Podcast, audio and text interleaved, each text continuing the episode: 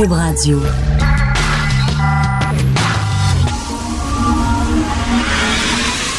De 10 à 11. De 10 à 11.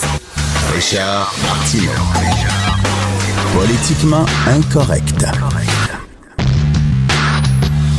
Cube Radio.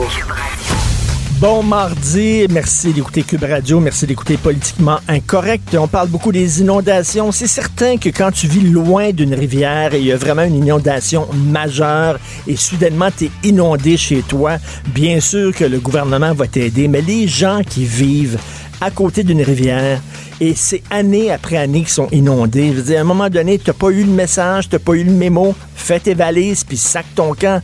Écoute, quand c'est année après année, les gens disent ouais, c'est beau vivre euh, près d'une rivière. Oui, c'est beau, c'est magnifique vivre près d'une rivière, sauf qu'il y a un prix à payer et le prix, c'est qu'à tous les printemps, la rivière déborde.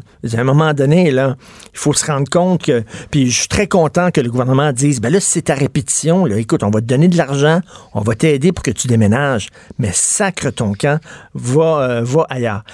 Est-ce que j'étais le seul à avoir vraiment un malaise à voir Omar Kader, l'enfant soldat, Tout le monde en parle? Je n'en veux pas à Tout le monde en parle de l'avoir invité. C'est certain que c'est intéressant de parler avec Omar Kader. Il y a un sujet journalistique, il y a un intérêt à avoir, mais c'est la forme, le côté émission de variété. On le présente, il arrive euh, comme si c'était un chanteur, les gens applaudissent, tout ça, puis s'assoient. Écoute, là, oui, c'est un enfant soldat, c'est quelqu'un qui était embrigadé, c'est quelqu'un qui était enrôlé dès sa jeunesse, il était dans des camps d'Al-Qaïda, son père était, son père l'a enrôlé là-dedans. Euh, il a tué un soldat américain, il était jeune, euh, il a reçu l'appui du général Roméo Dallaire qui euh, se bat depuis longtemps contre les enfants soldats. Je, je peux comprendre, je, je suis pas en train de dire que c'était c'est un scandale de recevoir Omar Kader et tout ça. Mais ne serait-ce que, je sais pas, par courtoisie, par respect envers les soldats canadiens qui ont combattu euh, les gens d'Al-Qaïda, qui ont combattu les groupes islamistes, de le recevoir dans ce cadre-là. Il semble tu peux le recevoir dans un autre cadre, tu, tu l'interviews euh, dans un cadre beaucoup plus formel, mais là, c'est comme « Commandant, non, mon les gens applaudissent. Il n'a jamais vraiment pris ses distances envers sa famille, puis sa famille qui est encore très radicale, son père qui est encore très radicalisé, euh, sa sœur qui est très radicalisée aussi, euh, Omar Kader qui a encore des contacts avec sa sœur. Je sais pas, mon gut feeling, J'étais mal à l'aise de voir ça hier. C'est la, forme. Euh, Steve Fortin a dit c'est épouvantable les gens qui euh, qui pourfendent Omar Kader en disant c'est un islamiste. Voyons donc, c'est un enfant soldat. C'était un jeune qui était embrigadé. Je suis tout à fait d'accord avec Sylvain Fortin dans son blog. C'est vrai. Euh, il faut aussi euh, savoir pardonner à ces gens-là qui ont été euh, enrôlés, lessivés, le cerveau lavé et tout ça. Mais est-ce que c'est vraiment excusé? Est-ce qu'il est vraiment déradicalisé? Est-ce qu'il a vraiment coupé les liens avec sa famille qui est encore très radicale? Je sais pas. En tout cas, j'étais, moi, j'avais, j'avais vraiment un très gros malaise. Autre chose qui me rend extrêmement mal à l'aise, la page couverture du rapport annuel de la Commission canadienne des droits et libertés où on a mis une jeune fille de 5 ans voilée. OK, la Commission canadienne des droits et libertés lutte contre la xénophobie, contre l'intolérance et chaque année, ils font un rapport où on fait un peu le portrait de la haine raciale au Canada. Hein? Euh, quels sont les groupes les plus visés, euh, bon, etc. Et là, on a mis pour célébrer euh, la diversité, on a mis une jeune fille de 5 ans voilée. Qu'on mette une femme voilée, bon, à la limite, je compte, je suis tanné, moi, qu'à chaque fois qu'on veut représenter des musulmanes, on met des musulmanes voilées, parce que la majorité des musulmanes ne portent pas le voile. C'est une minorité des femmes qui sont voilées. Et je trouve que par respect envers les femmes qui se battent contre le voile dans d'autres pays, que ce soit en Iran ou en Arabie Saoudite, la moindre des choses, c'est de ne pas banaliser le voile ici chez nous. Mais bref, mais là, c'est une jeune fille de 5 ans. Pensez-vous que c'est son choix? Pensez-vous que c'est elle qui a décidé de se voiler? Pensez-vous qu'elle dit je vais cacher mes cheveux parce que mes cheveux, c'est un signe de ma sexualité et je ne veux pas attiser le regard des hommes sur moi, le regard concupissant des hommes sur moi? Voyons donc, en parlant d'embrigadement, en parlant d'enrôlement, tu sais, c'est drôle parce que là encore deux poids, deux mesures. Toi, quand tu donnes, mettons, ta sœur vient d'accoucher. Puis là, t'arrives, là, à couche d'une petite fille. Puis là, t'arrives avec un pyjama rose. On va dire, c'est épouvantable. Voyons donc. Quand t'es bébé, t'es ouvert, t'es open, t'es pas une petite fille, t'es pas genré, t'es binaire, t'es voilà. Là, t'arrives avec ton pyjama rose, tu lui dis tu es une femme, tu vas être élevé comme une femme, et tu l'enfermes dans un genre très déterminé. Ça n'a pas de bon sens, c'est sexiste. Même chose avec un pyjama bleu, on est contre ça. Par contre, un voile pour une petite fille, ah, ça c'est, c'est cool ça. Ça, c'est, mais non c'est l'enfermer dans une religion, dans une vision de la religion qui est extrêmement radicale. Mais ça, là, tu vas te faire, c'est un pyjama rose, maudit vieux mononcle sexiste, maudit, tu t'enfermes, t'emprisonnes cet enfant-là dans un genre déterminé. Mais là, tu vois le père, avec sur ses épaules une petite fille voilée. C'est tellement cool, c'est tellement le fun, je capote, c'est banaliser le voile totalement. Maintenant, je voudrais parler de Aislinn le caricaturiste de, Gazette, Aislinn se lève le matin et se dit chaque matin comment je peux insulter les Québécois francophones? Qu'est-ce que je peux découvrir aujourd'hui? Parce que ce gars-là, son grand plaisir dans la vie, c'est de dire que les Québécois francophones sont racistes, intolérants. D'ailleurs, je me demande qu'est-ce qu'il fait exactement au Québec. Parce que moi, si je vivais dans une communauté qui est au sein d'une province qui est aussi fermée et raciste, je ferais mes valises, je partirais, je serais pas capable. Mais bon, bref. Il a déjà fait un parallèle entre la CAQ et le KKK. Il a déjà montré Louise Baudouin en Ilsa, l'OVDSS. Il a déjà montré Camille Lorrain, le père de la loi 101 en soldat nazi. Donc, tout ce qui est péquiste, nationaliste, caquiste, tout ça, c'est tout des nazis, tout ça. Alors là, il a fait une nouvelle caricature. C'est divisé en deux. À gauche, de Montréal. Et là, tu as un paquet de visages. Et là, tu as des gens de toute race, euh, avec des turbans, avec des voiles, avec des barbes, tout ça. Peut-être un ou deux blancs là-dedans, le Québécois de souche, mais c'est très bigarré, c'est très mélangé. Et après ça, à droite, c'est le reste du Québec, puis c'est tous des blancs. Tous des blancs, tous pareils. Fait est en train de nous dire, regardez, Montréal, c'est moderne. Montréal, c'est moderne parce que c'est mélangé, puis ça, et surtout parce que les Québécois de souche sont en minorité. ça, on aime ça comme ça. Montréal, c'est le fun alors que le reste de la province, vous êtes toute une gang de consanguins. Vous fourrez entre vous, cousins et cousines. C'est rien que ça. Vous êtes la même ADN. Vous êtes toutes pareilles. Regardez comment vous êtes toutes pareilles. Vous êtes attardés. Vous êtes toutes la même affaire que Montréal, c'est ouvert. Et ça, c'est drôle parce que ces gens-là qui disent on est pour le mélange, on est pour la diversité, quand ils vont en Afrique, ils célèbrent la culture africaine pure et authentique. On est allé chez l'habitant en Afrique, on a mangé du manger africain, on a, on a avec des Africains habillés en africain, qui parlent en africain, euh, dans une maison africaine, puis là, après ça, on est allé au Japon, au Japon, avec des Japonais qui envoyaient leurs enfants japonais dans une école japonaise, parler japonais, on a mangé des mets japonais, on a coup, dormi dans un lit japonais, c'était, c'était pas le Japon, là, empoisonné par la culture occidentale, avec des Harveys, des McDo et des Burger King, non, c'était le vrai Japon, le Japon authentique, le Japon. C'est ça qu'ils cherchent, eux autres. Quand ils vont à l'étranger, ils célèbrent la culture authentique, la culture vraie. Puis soudainement, quand le Québec, lui, c'est trop québécois, quand dans le reste du Québec, en extérieur à Montréal, c'est trop québécois, c'est trop pur, c'est trop authentique, on n'aime pas ça. On dit que c'est raciste, que c'est intolérant, que c'est xénophobe. Deux poids, deux mesures. Tout le temps, ça. Comment ça se fait qu'on célèbre l'authenticité? Le 100% pur jus des autres ethnies, des autres groupes culturels, mais quand c'est les Québécois qui sont trop québécois, là, on dit non, vous autres, on vous aime mélanger. Et Aislinn l'a très bien dit, on vous aime quand vous êtes en minorité. À Montréal, là, que les francophones québécois de souche blanc sont en minorité, on aime ça comme ça, mais dans le reste du Québec. Alors pourquoi dans le reste du Québec, on devrait euh, avoir honte du fait que, bon, il y a moins, il y a moins de communautés ethniques qu'à Montréal. Est-ce que ça veut dire que nécessairement tu es plus retardé, que nécessairement tu es complètement à côté, que nécessairement tu es, j'aime pas ce discours-là. C'est le discours de Aislinn qui fait ça dans la Gazette. Il fait ça fois après fois après fois. Donc, euh, je pense qu'il aime ça qu'on parle de lui. Mais il adore injurier les Québécois. Donc, vous écoutez politiquement incorrect. Richard Martineau. Politiquement incorrect.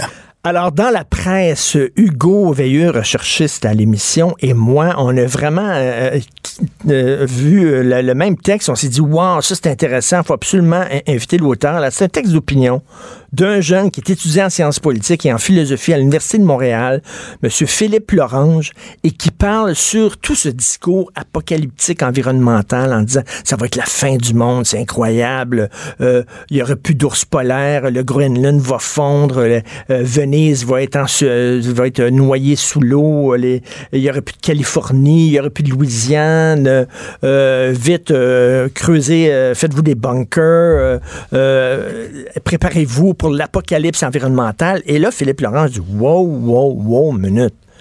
C'est correct les changements climatiques, mais peut-on se calmer le pompon un peu? Et je me suis dit que quand même, quand tu es un jeune à l'université, avoir ce discours-là, faut que des couilles en béton armé un peu, là, quand même, là, parce que tu étais un peu dans, la minorité. Philippe Lorange est venu en studio nous parler. Bonjour, Philippe. Mais bonjour, M. Martineau, et merci beaucoup pour l'invitation. Ben, écoutez, c'est normal. Le texte s'appelle Environnement, la fin des temps, vraiment. Donc, est-ce que vous êtes un négationniste? Pas du tout, en fait. Euh, même que je le dis, il faut pas verser dans l'optimisme naïf. Et je le dis, nous sommes dans une urgence climatique. Mais c'est pas parce que nous sommes dans l'urgence que tout à coup, il faut se mettre à paniquer. Au contraire, il me semble qu'à chaque fois que nous sommes dans une situation d'urgence, la première, la comment dire, le premier devoir du capitaine, c'est de demander un appel au calme. Et non pas de dire, euh, de dire paniquer, courir partout. Ben non, voyons donc. Il faut prendre le temps de réfléchir, il faut être calme. Parce que vous, vous êtes bon étudiant en sciences politiques, ça le dit sciences politiques. Les scientifiques sont assez d'accord, il y a un consensus dans la communauté scientifique. Donc, qu'est-ce que vous pensez des négationnistes, des gens qui disent il n'y a pas de changement climatique, tout ça est totalement inventé, ou c'est pas créé par l'homme et tout ça. Vous en pensez quoi de ça? Euh, moi, je suis pas d'accord avec eux parce que tout simplement parce qu'il y a une très grande majorité de scientifiques euh, qui vont dire que les réchauffements climatiques sont principalement causés par l'homme. Donc, je crois que, évidemment, on, doit les laisser parler. Je crois, je suis pas contre la liberté mmh. d'expression on doit les laisser parler. Euh, il y a matière à débat sur, euh, sur, sur certains enjeux, sur certains sujets, à savoir est-ce que vraiment, dans ce cas-ci, c'est vraiment l'homme qui est responsable de telle, euh, de telle situation, etc. Mais euh, de manière générale, je non, je ne suis pas un climato-sceptique. Ben, c'est ça, parce qu'à un moment donné, quand, 90% de la communauté scientifique ben euh, mondiale va dans le même sens, c'est difficile de dire non. Ils ont tout à fait tort, toute la gang. Sauf que là où vous en venez, là, vous dites est-ce que vous croyez que c'est devenu comme une sorte de religion? Tout à fait. En fait, j'ai l'impression qu'on est, on est passé du pêcheur originel au pollueur originel. C'est-à-dire qu'on ne voit plus l'homme comme euh, une forme, comme un héritier ou comme un citoyen. On le voit d'abord et avant tout comme un pollueur. Et de ce fait même, euh, c'est là que qu'il commence à y avoir des, euh, des idées qui étaient très marginales il y a quelques années et qui deviennent de plus en plus populaires, comme l'idée qu'il faut ne plus faire d'enfants. Oui. Ou même, en France, il y a un essayiste qui a publié Permis de procréer, dans lequel il, euh, il défend l'idée qu'il faudrait qu'il y ait un permis mondial, que chacun ait euh, un, nombre X d'enfants maximum pour, procréer, puis s'il veut en faire d'autres, il faut qu'il paye. OK, comme, comme les, les banques là, de, de... Quasiment, oui les, banques, c'est-à-dire euh, des, permis de polluer là, en disant je vais payer tant puis ça va me permettre de, prendre l'avion euh, X fois par année. Oui. Et vous savez, c'est pas marginal comme idée, parce que j'ai plusieurs amis qui me disent moi je veux pas faire d'enfants ou je veux juste adopter ou je veux en faire moins, euh, un petit peu moins, mais je me dis c'est quand même fou parce qu'au Québec, il me semble qu'une petite nation française en Amérique qui est entourée par les anglophones, il me semble qu'il faudrait que cette petite nation euh, fasse des enfants, justement. Mais là, l'idée derrière, c'est que l'homme est un parasite mhm. qui est dangereux pour la planète. Et même, là, si on pousse cette idée-là jusqu'au bout, puis il y a des écolos qui le font en disant, ben, il faudrait se débarrasser de l'homme quasiment, là. Sauf que... c'est parce qu'on veut une belle planète, une planète propre, une planète euh, qui, qui, est agréable où ils vivent parce qu'on va vivre dessus, parce qu'on va en profiter. Mhm. Là, on voudrait éradiquer la présence de l'homme comme un, parasite sur la planète Terre pour que la nature soit laissée à elle-même. C'est un peu débile. Ben, effectivement, je suis d'accord avec vous. Et c'est pour ça que moi, je plaide plutôt pour un écologisme intégral qui ne protège pas seulement les forêts, euh, les animaux, mais qui protège la beauté du monde. Et la beauté du monde, ça implique l'homme, ça implique, une, euh, ça implique aussi une belle architecture, pas juste une architecture jetable. Ça implique euh, une belle langue française qu'on protège, une culture. Donc, quand je vois des écologistes qui font plein de fautes de français, qui mettent des points E à la fin des mots pour être inclusifs, à mon avis, c'est pas de l'écologisme intégral. Ça. Ils veulent pas protéger la beauté du monde, ils veulent juste protéger euh, des forêts, euh, c'est tout. Là, c'est ça, c'est un, un, dogme. Et à la fin de votre texte, vous dites Ne nous laissons pas impressionner et réapprenons à voir dans le temps. Mhm. Les hommes sont assez ingénieux pour se tirer d'affaires. Confiance aveugle, non. Simple appel au calme, vous dis-je. Donc, moi, j'ai tendance à croire ça. Je suis peut-être naïf, mais j'ai tendance à croire au génie humain ou euh, les êtres humains. D'ailleurs, on est en train de plancher actuellement euh, un peu partout sur la planète sur des nouvelles formes euh, d'énergie verte. Puis c'est des entreprises capitalistes là, qui font ça parce qu'ils savent qu'ils vont pouvoir vendre leur invention, faire le maximum d'argent et tout ça. Moi, je dis que l'homme s'est toujours tiré d'affaires. L'homme a toujours réussi à inventer des solutions, à trouver des solutions à ses problèmes. Et je crois que ben, vous partagez aussi mon, mon optimisme. Est-ce qu'on est trop naïf, quoi? Mais moi, je dis, comme je vous ai déjà dit, il faut pas verser dans l'optimisme naïf. Euh, oui, il y a des problèmes. Euh, je suis pas, moi, je suis loin d'être un expert en environnement. C'est-à-dire que je, je, vois très bien qu'il y a urgence climatique, il y a de très gros problèmes. Mais justement, comme vous dites, il y a, il y a toutes sortes de, de grands génies euh, partout aux quatre coins du monde qui, travaillent jour et nuit pour trouver des solutions. Je pense juste au, au programme Ocean Cleanup. Qui, qui a été inventé par, je pense, un jeune dans la vingtaine, qui va nettoyer à chaque cinq ans la moitié du Pacifique. Ah oui. Mais oui, un grand projet que c'est comme un grand filet qui ramasse les, les, continents de plastique. Alors, euh, c'est quand même merveilleux. Alors que, en plus, on sait très bien que la, la grande majorité du plastique qui se trouve dans l'océan ne vient pas d'Occident. Ça vient surtout d'Asie. Donc, on est toujours en train de taper sur l'Occident. Ça, ça j'aime bien ça. J'aime beaucoup, beaucoup ça, la porte que vous ouvrez. Parce que, par exemple, il faut faire moins d'enfants. Mais le problème de la surpopulation n'est pas un problème occidental. Au contraire, on le sait. Là, veut dire, euh, là, on, on, fait venir des immigrants parce qu'on est en pénurie de main-d'œuvre ah et tout ça. Donc, le problème de surpopulation, c'est un problème qui, qui en, en Orient, mm-hmm. dans les pays du tiers-monde et tout ça. Nous ne sommes pas responsables de ça. Ben exactement. Puis en plus, moi, ce que je dis souvent, c'est que regardez, le, Québec, si je me fie au Canadian Board, on produit 0,3% des émissions mondiales de carbone. Donc, si le Québec disparaissait demain, le réchauffement climatique serait identique. Ça ne changerait rien. Donc, oui, il faut faire des efforts, ce que je dis. Mais les, les vrais joueurs qui peuvent vraiment changer les choses, c'est qui? La Chine, l'Inde, les États-Unis, les gros, les gros joueurs comme ça. Nous, moi, je dis, c'est que faut pas faut pas verser comme dans une espèce de. C'est ça, le catastrophisme nous, nous oblige à faire de l'environnement l'enjeu numéro un et tout le reste va à côté. Et ça me fait penser d'ailleurs à Dominique Champagne, qui a dit dans le Devoir cette fin de semaine, qui a dit la laïcité, ça, c'est pas un vrai enjeu. Il me semble que le foulard islamique, c'est pas un vrai enjeu, c'est juste l'environnement qui compte. Mais j'aimerais lui dire, euh, c'est parce que le, Québec, on pèse en rien sur le réchauffement climatique.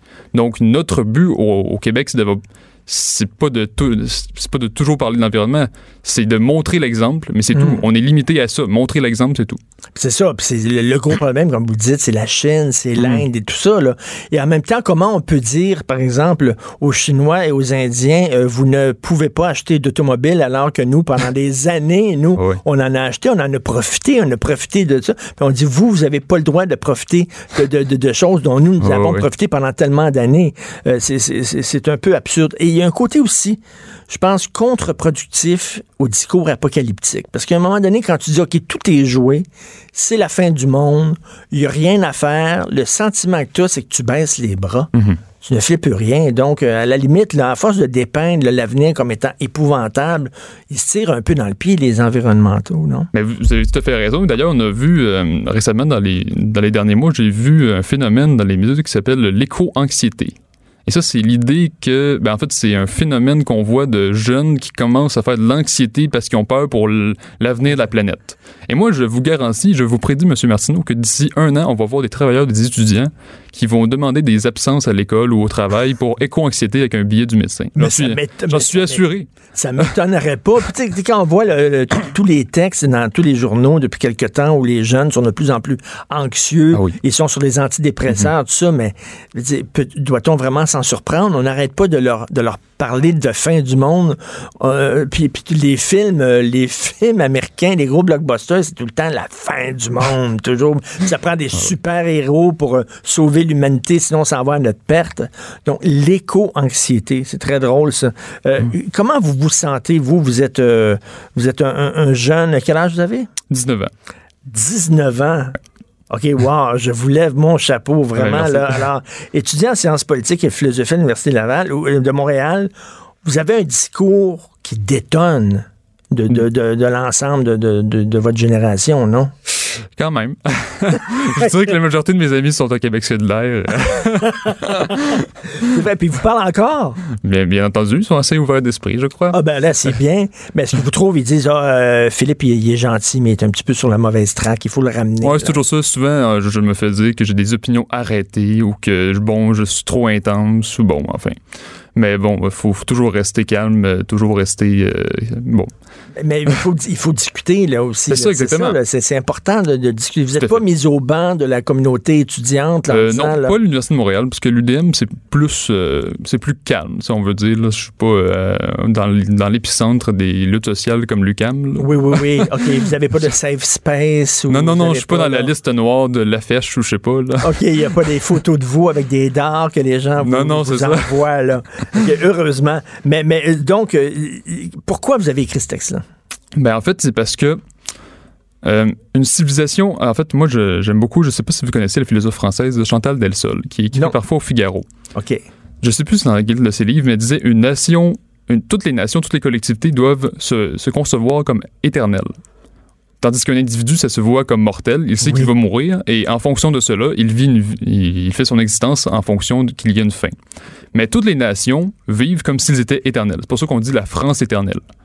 Donc, Et qu'une nation ne peut pas vivre en se disant, ben, on a une date de péremption, euh, sinon, à un Oui. moment donné, euh, tu, tu ne fais plus rien. Là. Exactement, parce que justement, les, les nations doivent se projeter très loin dans le temps pour, euh, comment dire, pour, pour avoir une œuvre civilisationnelle, euh, pour, pour avoir un projet national. Et je crois que la civilisation occidentale, c'est- cette espèce d'idée qu'il y a toujours une fin du monde qui s'en vient, ça montre un peu, c'est un, un signe du déclin de la civilisation. Parce que si vous regardez par exemple... un- d'un manque de confiance en soi, d'un manque de confiance Oui. dans tes ressources, d'un manque de Mhm. confiance dans ton génie, dans ton inventivité. Oui. Puis aussi, regardez le monde musulman, par exemple. Quand on écoute les grandes élites, euh, on va le dire, là, islamistes radicales, les ayatollahs, ils vont parler en termes de siècles et de millénaires. Oui. Ils vont dire, ils vont parler de la Oma, la, commu- la communauté matrie, euh, dans des termes de millénaires. C'est-à-dire que s'ils, ne réussissent pas leur projet de d'islamiser l'Occident d'ici les décennies à venir, ils se disent, c'est pas grave, parce que notre projet à nous, il est dans les siècles. Nous, là, on pense en termes de millénaires. Ils se projettent dans le temps. Très loin, oui. Tandis Alors- que les Québécois, nous, on se dit, ah ben pourquoi se battre pour la langue française? On va s'assimiler, ça va pas être plus grave. Non, mais la société occidentale vit comme un déclin. Oui, c'est ça. Onfray arrête pas d'en parler. Ah on oui. est comme en dépression, là. Tout à fait. Finalement, nous autres, on est incapable de se projeter dans l'avenir. Mhm. Puis pourtant, si on a relevé là, des, des- des grands, des grands défis au cours de notre existence, là, euh, Mhm. en Occident, on a relevé des grands défis. On est capable de relever ce défi-là. Et euh, moi, je dis toujours, euh, dans les années 40, euh, ils ont pris les meilleurs scientifiques au monde, ils les ont mis dans un désert euh, en Californie, à Los Alamos, et ils lui ont dit, vous allez nous fabriquer la, la plus grande Hmm. des bombes qui va mettre fin à, à la guerre. Ils ont réussi à le faire, ils l'ont fait. Donc, s'ils sont capables d'inventer quelque chose d'incroyable du côté peut-être mauvais, euh, ils sont, ils seraient, tu prends tous les, les scientifiques, tu les mets dans le désert, tu dis, vous me trouvez un moteur qui fonctionne au jus de pomme, je sais pas moi. Ils vont finir par le trouver. Ben, c'est ça. Ben oui, tout à fait. Donc, moi, je, je partage une certaine confiance et aussi, ben, c'est ça, je crois que c'est important pour les années à venir de, de pourfendre ce dogme écologiste parce qu'il y, y a plusieurs écologistes qui ont toutes sortes, toutes sortes de points de vue. Tu sais, je ne sais pas si vous avez vu dans, dans Le Point, il y avait un excellent article qui s'intitulait Soyez écolo, prônez le nucléaire, dans lequel c'était Oui. un écologiste Oui. pragmatique du nom de Michael Schellenberger, euh, qui a été désigné héros de l'environnement par le Time Magazine. Et il disait justement que l'une des meilleures énergies, c'est le nucléaire. Parce que, par exemple, les déchets nucléaires qu'on n'arrête pas de critiquer, on peut, on peut euh, un pays comme la Suisse, qui en fait depuis 45 ans l'énergie nucléaire, on peut mettre tous les déchets dans un endroit aussi gros qu'un terrain de basketball. Alors, ça prend pas tant de place. Parce que dans les années 70, on l'a mal fait. L'énergie nucléaire Ben, était assez ça, oui. C'était ses débuts de ça, puis il y a eu Mhm. des erreurs, etc. Mais on a appris de nos erreurs. Tout à fait. Maintenant, c'est une, c'est une industrie qui est sécuritaire. Et en Faut pas terminant, l'oublier, c'est passant. et un des problèmes aussi avec le discours apocalyptique, c'est que tu sais, les sectes là, qui Mhm. disent le 23 avril prochain, c'est la fin du monde, puis ça arrive jamais, c'est qu'à un moment donné, les gens arrêtent de te croire. Et par exemple, le premier film de Al Gore, il prédisait des choses qui se sont jamais avérées. Là. qui sont pas qui sont pas arrivés, les prédisaient des, des catastrophes, puis tu regardes ça aujourd'hui, puis tu dis ben ben non, il était trop, il, il, était, il était trop apocalyptique. Ben c'est ça, vous avez tout à fait raison. Puis regardez, dans l'article, je faisais aussi référence à René Dumont, qui était un candidat à la présidentielle française dans les années 70, qui brandissait un verre d'eau en disant très bientôt, nous n'en aurons plus. Et pourtant, aujourd'hui, nous ne manquons pas d'eau. Évidemment, il y aura peut-être des guerres d'eau en Afrique, mais nous ne manquons pas d'eau euh, pour les décennies à venir. Vous pouvez euh, lire le texte de Philippe Lorange, La fin des temps, vraiment, euh, sur le site Internet de la presse. Hey, 19 ans! C'est fantastique. merci beaucoup. Vraiment, c'est vrai. Là, vous êtes ouvert d'esprit, vous êtes brillant. Euh, continuez. Vous voulez faire quoi plus tard? Euh, ben, j'aimerais peut-être être prof de philo, puis peut-être un jour, quand je l'entendrai, euh, l'appel de la patrie, me lancer en politique. Ah oui? oui. si je suis encore vert, je voterai pour vous. Alors, Philippe, Philippe Lorange, étudiant en sciences politiques et en philosophie à l'Université de Montréal. Ça me donne confiance en la jeunesse. Martineau et l'actualité, c'est comme le yin et le yang. Impossible de les dissocier. De 10 à 11. Politiquement incorrect. Alors, une auditrice Thérèse de Chicoutimi qui nous a contacté pour dire qu'elle était très impressionnée par le discours de Philippe Lorange, 19 ans, puis que si effectivement il se présentait en politique, elle voterait pour lui. Donc, merci Thérèse. Euh, écoutez, chaque fois qu'il y a un attentat euh, qui vise les musulmans, euh, on parle tout de suite d'islamophobie, puis il y a plein de textes et de reportages, la montée de l'islamophobie à travers le monde. Puis là, on traque les discours islamophobes, on parle de réseaux islamophobes et tout ça, mais pourtant, quand il y a des attentats qui visent les chrétiens, et il y en a beaucoup, beaucoup depuis quelques années, on ne parle jamais de christianophobie. Est-ce que c'est deux poids, deux mesures? On va en parler avec Denise Bombardier. Bonjour, Denise. Bonjour, Denise. Oui, bonjour. Vous m'entendez? Oui, très bien. Alors, euh, christianophobie, ça n'existe pas, ça, hein? On dirait. Euh, je vais vous dire, c'est pas depuis seulement quelques années que les chrétiens. Si euh, les chrétiens de Syrie, vous savez que René, René Angélil, ses parents étaient des chrétiens euh, de la Syrie. Oui. Mais ils ont été obligés de quitter la Syrie comme, parce qu'ils étaient chrétiens. Et ils sont venus, euh, eux, ils sont venus, je crois que ses, parents sont venus à Montréal, euh, René était né au Québec. Mais les chrétiens ont été, ont été chassés un peu partout au Moyen-Orient à un moment donné. Et, pas seulement chassés, je veux dire, on les a, on les attaquait eh bien, ça continue et ça perdure. Et euh, euh, il y a eu des, des, des, massacres euh, en, en Égypte encore dans les dernières années. Et puis là, voilà. Mais moi, Richard, ce qui m'a mais véritablement choqué au sens fort du terme, mmh. c'est quand j'ai lu l'éditorial de la presse hier, où on parlait des, de, de, de, ces, de, ces, de, de, de, de ces attaques de de cette boucherie dans les, dans les, dans les églises pendant la messe de Pâques et dans les hôtels où les gens allaient manger. Et il n'y a pas un mot dans l'éditorial, on dit, mais ils ont fait attention, ils ont retenu, ils n'ont pas voulu mettre de l'huile sur le feu. En fait, c'est la presse qui veut pas mettre de l'huile sur le feu. Ils n'ont pas mentionné le mot, il n'y a pas le mot musulman et le mot islam n'existe pas dans la Incroyable, incroyable. Comment, comment, comment accepter ça? Voyons donc, c'est hallucinant. Ils sont rendus à 320 morts, hein, parce qu'on disait 207 morts, ils sont rendus à 320. C'est une véritable boucherie. Imaginez si c'était l'inverse, euh, des anti-musulmans, des islamophobes qui rentrent dans des mosquées, qui font 320 victimes. On en parlerait pendant des mois et des mois. Et là, on dirait que c'est déjà, c'est déjà relégué à la page 10, cette histoire-là. Non, mais c'est oui, c'est vrai. Ce qui ne veut pas dire que quand il y a des attentats contre contre les musulmans, on n'a pas raison ben euh, de, ben réagir. Mais il y a une instrumentalisation qui est faite au niveau international, c'est clair. Et, dans ce cas-ci, dès le début, euh, euh, la police a fait attention, mais tout de suite, il y a le, je pense que c'est un, des, un des hauts dirigeants de la police qui a dit qu'il y avait eu des, il y avait eu il y a 15 jours des menaces qui passeraient à l'acte. Et puis ils sont passés et voilà. Mais c'est vrai, vous avez raison. Ça, ça ne, ça ne, c'est parce que nous les, nous les chrétiens, hein, nous les chrétiens d'Occident, en Occident, on est culpabilisés par beaucoup de choses. Euh, tous les peuples qui ont été exploités euh, sur la terre, au disons au 20e siècle, mais allons pas plus loin. On est tous les peuples euh, qui ont été exploités ont tendance à tenir des discours sur les Occidentaux qui les ont, qui ont exploités. Et ça ne veut pas dire que les Occidentaux n'ont pas exploité l'Afrique. Ça ne veut pas dire qu'ils n'ont pas, et, ils ont pas exploité la, Chine à un moment donné. Mais euh, et on se sent coupable. C'est que nous, nous avons le sentiment de culpabilité. Oui. Mais quand on nous tue, ceux euh, qui euh, se réjouissent de cela, ceux qui tuent et se réjouissent de cela, forcément, parce que pour eux, c'est la guerre sainte, eh bien, euh, eux, la, la culpabilité, ça n'existe pas. C'est ça qui fait la différence aussi. Ben, tout à fait. Mais- Puis, puis, puis, en, même temps, on, on dit il faut nous, pas. Il, il faut pas faire d'amalgame. Denise, on dit il faut pas faire d'amalgame. C'est pas vrai que tous les musulmans euh, sont responsables des attaques commises par des islamistes. Mais comment ça se fait que lorsqu'il y a des attaques contre des musulmans, on dit que c'est tous les occidentaux qui sont plus ou moins coupables de ces attaques-là? On fait de oui, l'amalgame dans un sens, mais pas dans l'autre. Oui, mais oui, parce que à l'heure actuelle, il y a une internationale euh, pro-islam. Hein? D'abord, il y a une internationale djihadiste, ça c'est clair, et euh, elle, est, elle, elle sait utiliser tous les médias. Elle sait utiliser les réseaux sociaux et euh, c'est d'une efficacité redoutable. Et pendant ce temps-là, on on se dit mais à coup pas, c'est parce que nous, on se sent coupable de tout. Mm. Alors, des éditoriaux comme celui qu'on a vu hier, c'est pourquoi?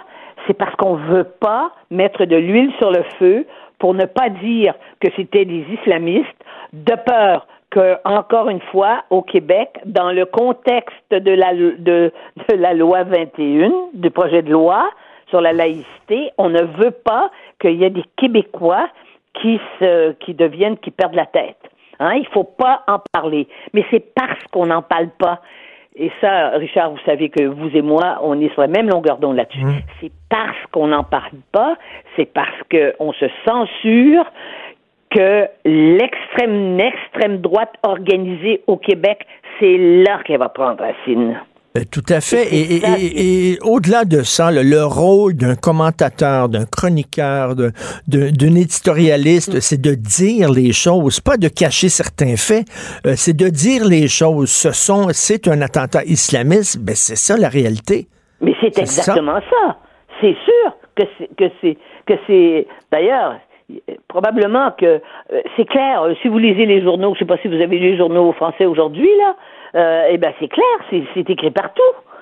Il y a juste chez nous qu'on fait des choses comme ça. Parce que nous, on est en train de vivre quelque chose et, et, et, et donc, et, tout le monde, et les gens ont peur. Mais, Hein? mais, d'ailleurs, il y en a qui ont tellement peur qu'ils veulent pas de la loi 21 parce qu'ils ont peur que, que, que ça soit, que ça provoque, euh, que, que parce que ça, il pourrait y avoir de l'islamophobie là-dedans. On n'est même pas capable de faire des lois en démocratie. Hein? Un premier ministre élu qui a l'appui de la majorité de sa population dans un plus avancé au monde ne peut pas présenter le projet de loi sans déclencher ce que l'on a vu il y a deux semaines dans les rues de Montréal. Et pour parler du deux poids, deux mesures, prenons, revenons sur les propos d'Ève Torres, là, un ex-candidate euh, voilée Oui. de Québec solidaire, qui a dit, bon, François Legault devrait euh, envoyer des pompiers euh, devant toutes les églises et les cathédrales au Québec. Bon, elle a dit que c'était une blague, mais Denise, si moi j'avais écrit ça, euh, mettons un, euh, un tel de Si vous, vous François avez Legault, non mais François Legault devrait envoyer des, des, des, des policiers et des pompiers devant toutes Oui, les mosquées oui, du Québec. mais, mais, mais la police serait débarquée chez moi. La police serait débarquée chez moi avec raison. Mais comment se fait que la police n'est pas débarquée chez F. Thérèse? Si vous aviez écrit cela, vous seriez même plus à la radio aujourd'hui. Ben non. Et vous seriez plus au journal. Sous la Non, pression. mais non seulement ça, mais la police serait, serait, serait débarquée chez moi en disant ce gars-là mérite un euh, appel une au meurtre. Ben c'est oui. un appel au meurtre. Mais elle, elle a dit c'est une blague, ok, c'est passé comme du beurre dans le poids. Bon, les gens Ouais. l'ont- dénoncé, l'ont critiqué, mais c'est tout. Euh, Ouais. Il y, a, il y a toujours deux poids, deux mesures, et c'est c'est ça qui est embêtant. C'est ça qui fait que les gens sont, sont frustrés à la longue.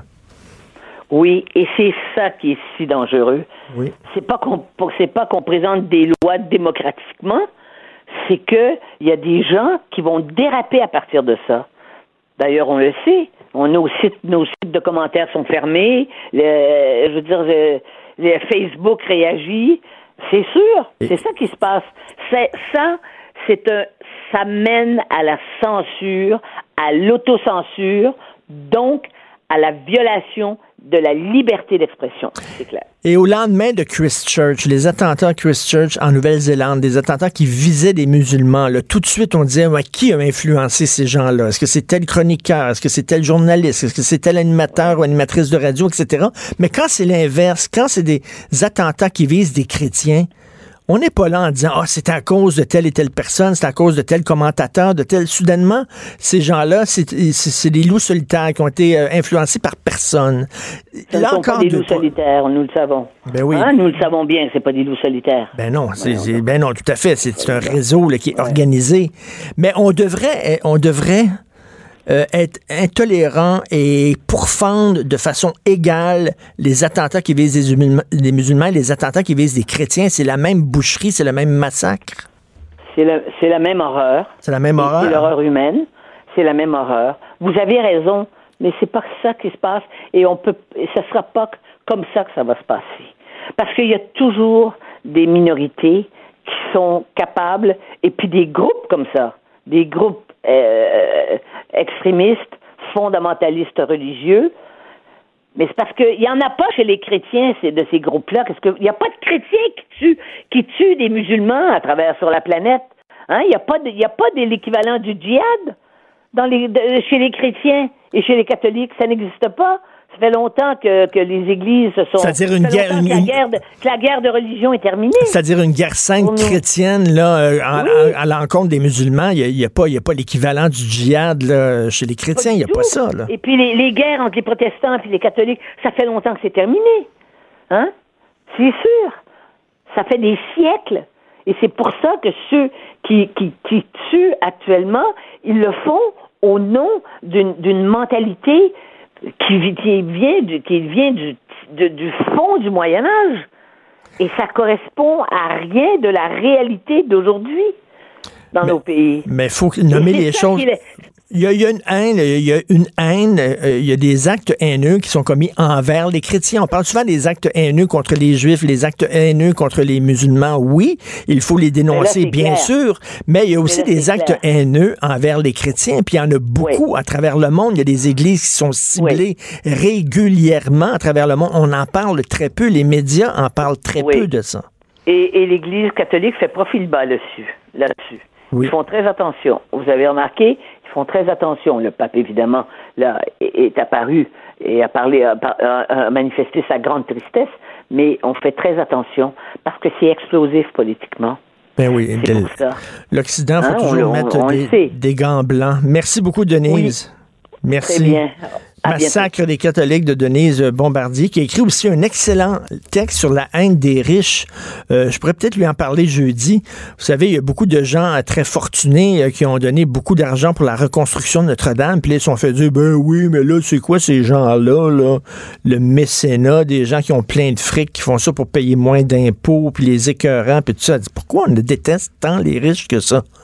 Pourquoi on déteste autant les riches que ça? Je lui en parlé jeudi euh, avec elle, parce que justement, jeudi, c'est le bal de la jonquille, où euh, l'élite financière du Québec se réunit pour donner de l'argent pour combattre le cancer du sein. Puis il y a des gens qui vont dire, ben là, oui, c'est parce qu'ils sont riches, ils veulent payer moins d'impôts, ils vont avoir des crédits d'impôts. On en parlera avec euh, Denise jeudi.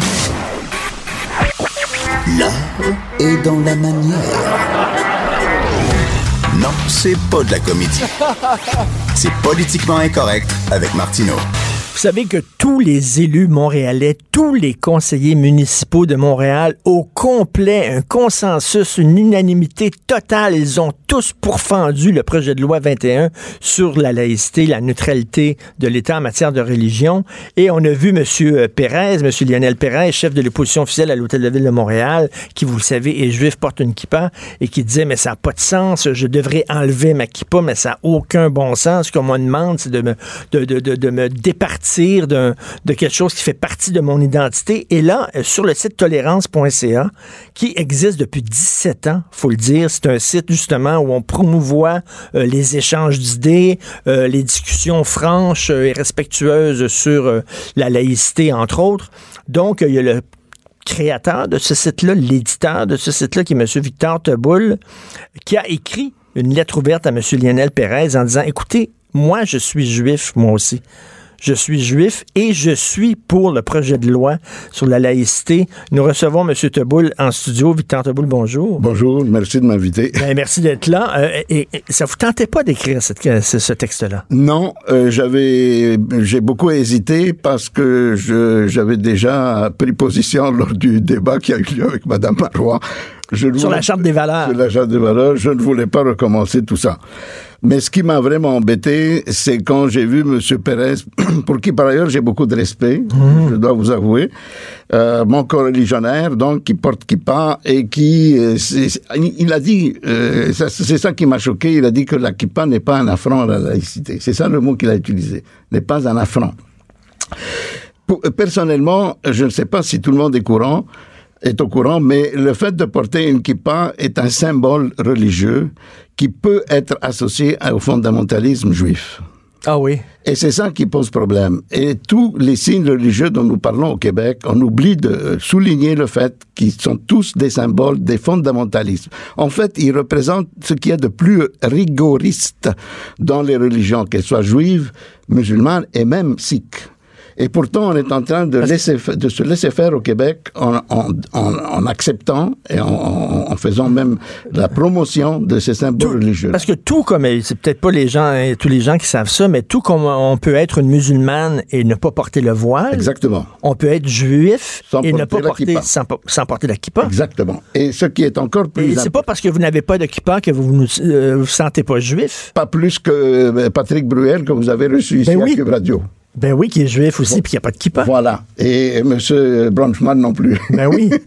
ce qui est important, je pense, de retenir ici, c'est que quand on porte la kippa, en dehors des cérémonies religieuses et en dehors évidemment de la synagogue quand on prie, parce que c'est important de la porter dans ces moments-là, c'est que ça représente et ça peut refléter un fondamentalisme juif.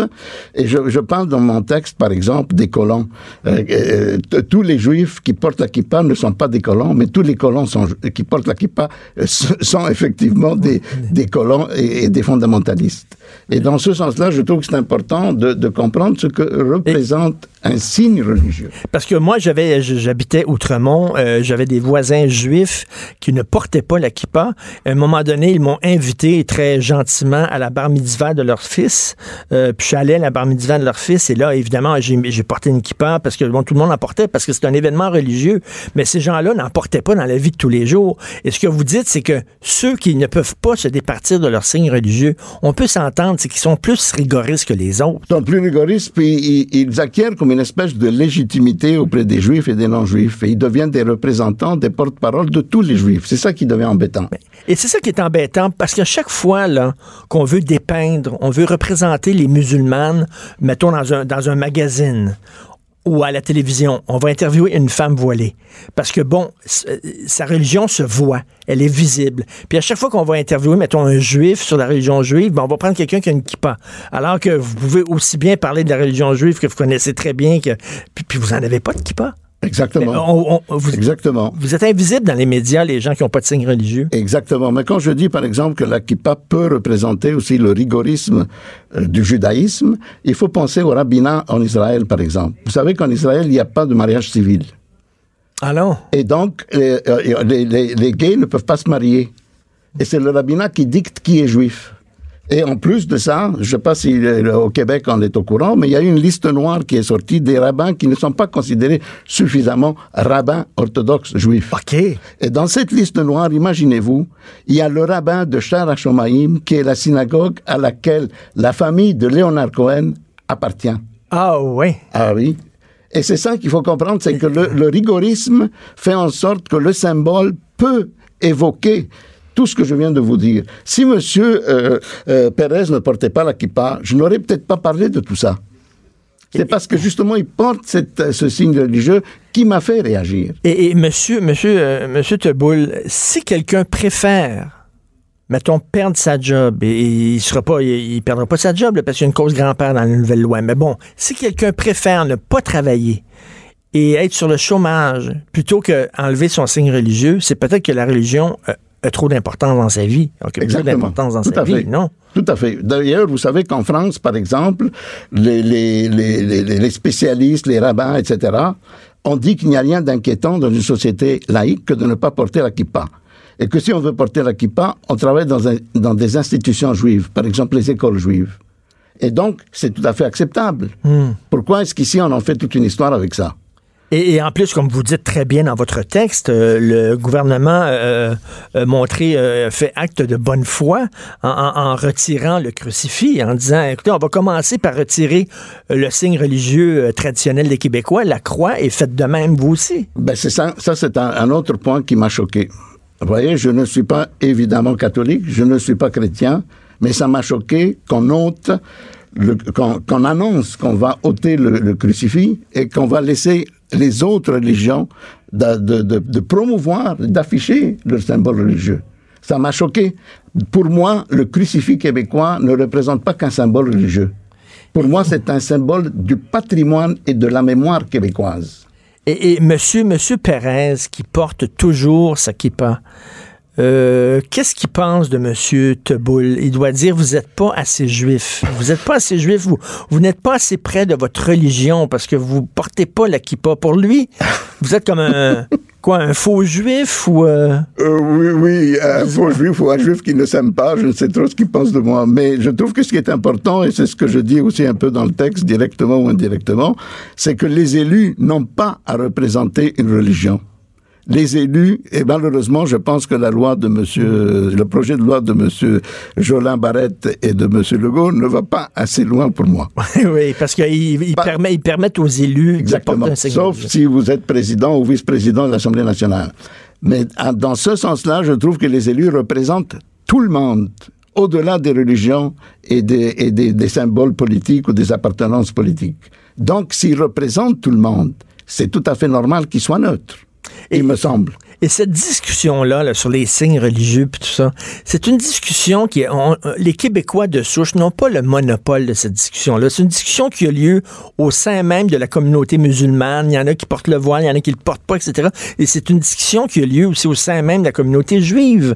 Vous avez cette discussion-là aussi entre vous. Est-ce qu'on doit porter la kippa ou pas, etc. Il y a des gens qui sont plus rigoristes, il y a des gens qui, sont, qui le sont moins. Donc, on n'a pas le monopole de cette conversation-là. là. Disons que ces discussions ont lieu davantage en Israël que dans la communauté juive du Québec.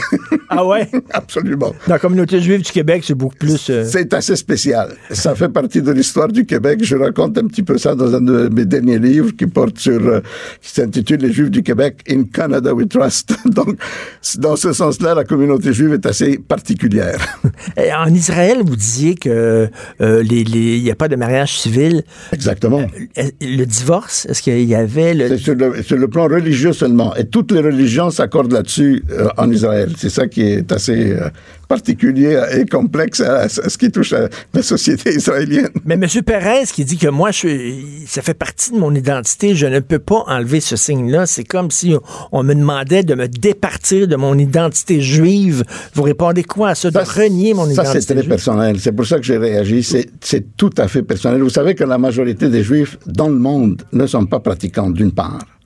Et comme cette majorité de Juifs-là, à laquelle j'appartiens, je marque évidemment Yom Kippour, je marque Rosh Hashanah, je vais à la synagogue d'ailleurs, puis je prie et je jeûne 25 heures à Yom Kippour.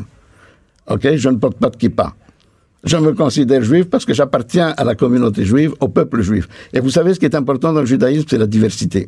Ben oui. Et cette diversité, ce qui est fondamental dans la Et- communauté juive, c'est la discussion et le débat. Et je, je déplore qu'au Québec, ça se fasse pas. Et surtout, votre identité juive, vous la portez à l'intérieur de vous-même. Vous n'avez pas besoin d'un vêtement pour vous le rappeler. Tout à fait. Elle est dans vous. Tout à fait. Comme moi, j'ai pas besoin de me promener avec une ceinture fléchée pour me sentir québécois. Là.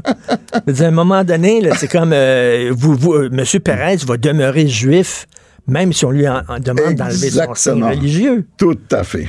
Tout à fait. Alors, je pourrais même dire que son identité juive à M. Perez, elle est plus fragile que la vôtre. Peut-être. Parce qu'elle tient, elle tient un morceau Un de signe- vêtement, un un, signe signe religieux, religieux. et il a peur que s'il perd son signe religieux, il va perdre son identité juive. À la limite, je pourrais même dire que vous êtes plus juif que lui. Mais c'est des conversations passionnantes. Parlons euh, en terminant de tolérance.ca. Vous avez euh, fondé ce site-là il y a 17 ans. Oui. Vous êtes, vous êtes un précurseur, là. Ben, C'est-à-dire, il y avait une autre chose qui m'avait choqué à l'époque, c'était la condamnation unanime de Yves Michaud par Oui. l'Assemblée nationale. C'est ça la raison d'être de ce site internet tolérance.ca. C'est comme ça que ça a commencé. On se souvient que M. Michaud était euh, un citoyen, un simple citoyen condamné unanimement par l'Assemblée nationale Exact. pour ses propos qu'on avait dit à l'époque antisémites, Exactement. absolument pas. Tout à fait. On n'avait jamais vu ça. Non. Mais c'est soviétique, ça. C'est pour ça que j'ai créé tolérance.ca, parce que la tolérance, c'est aussi la remise en question. C'est aussi le questionnement. C'est aussi le sens critique. C'est ce que Voltaire faisait. Il s'opposait à tous les fanatismes. Et c'est pour ça que j'ai créé tolérance.ca. Ben bravo, monsieur. Puis je vais être maintenant un lecteur fidèle de votre site. Euh, euh, merci beaucoup et vous m'avez apporté un exemplaire de votre livre Les Juifs du Québec in Canada We Trust C'est aussi une réflexion sur l'identité québécoise. et sur le multiculturalisme. hein, tout, à, Tout à fait. fait. Alors je vais lire ça avec beaucoup d'attention. Merci. Cube Radio.